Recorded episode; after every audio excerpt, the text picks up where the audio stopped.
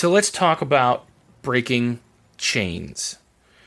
You know, we've all got chains that we hold onto our lives sometimes, things that hold us back. We're going to talk about that because freedom is one of the things that we talk about as a part of Rise Up. So, Manlyhood listeners, Iron Mill friends, listen up, guys. This is going to be good stuff. So don't go anywhere. We'll be right back.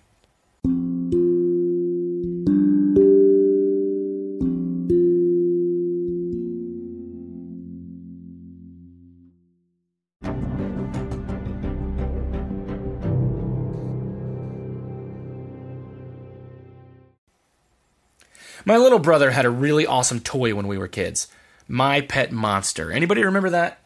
It was almost as big as he was, covered in blue fur, with glow in the dark teeth and a great big ugly warty nose.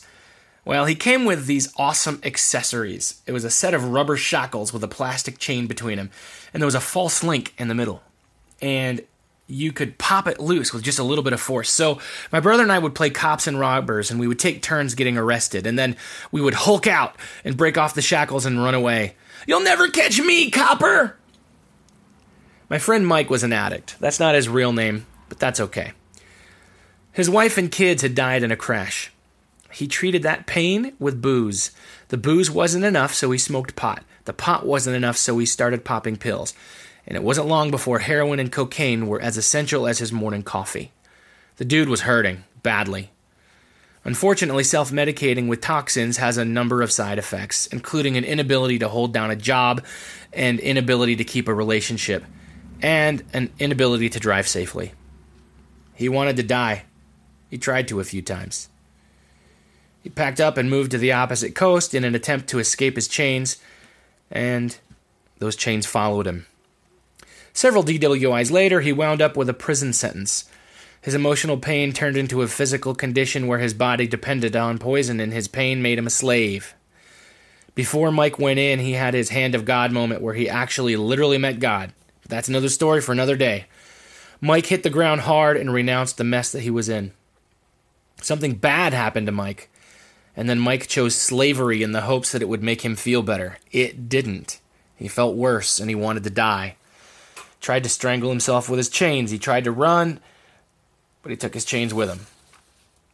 When a slave runs, a slave master will try to capture him and punish him for leaving.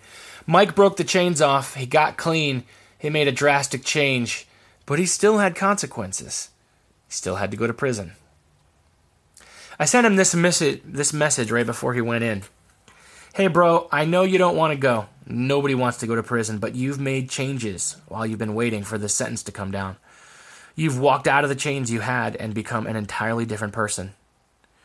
Prison is certainly a consequence, but maybe it's a privilege too.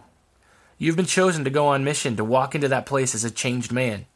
You aren't there to be punished, you're there to be a lighthouse, to shine a beacon for all the others there, to show them that chains can be broken.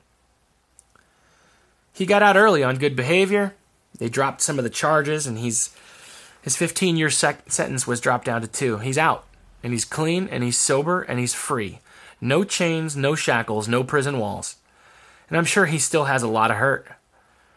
He's scarred up on the inside. He goes to AA meetings and churches and he tells people there that change is possible and that chains can be broken.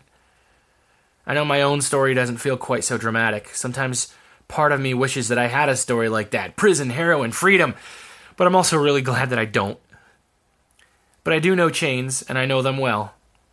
I also know the sound they make when they hit the floor. You'll never catch me, copper!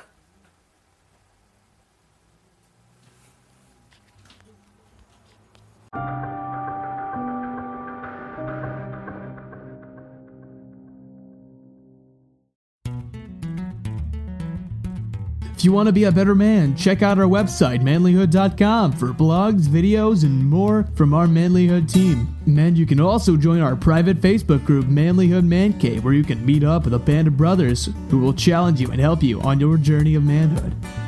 This episode is produced by Hatcher Media for manlyhood.com. Our manly theme music is from Austin Sterling and also from Mark Cruz. Be sure to subscribe and leave us a review on iTunes, YouTube, or wherever you're listening to the show. Tune in again for more of the Manlyhood Mancast.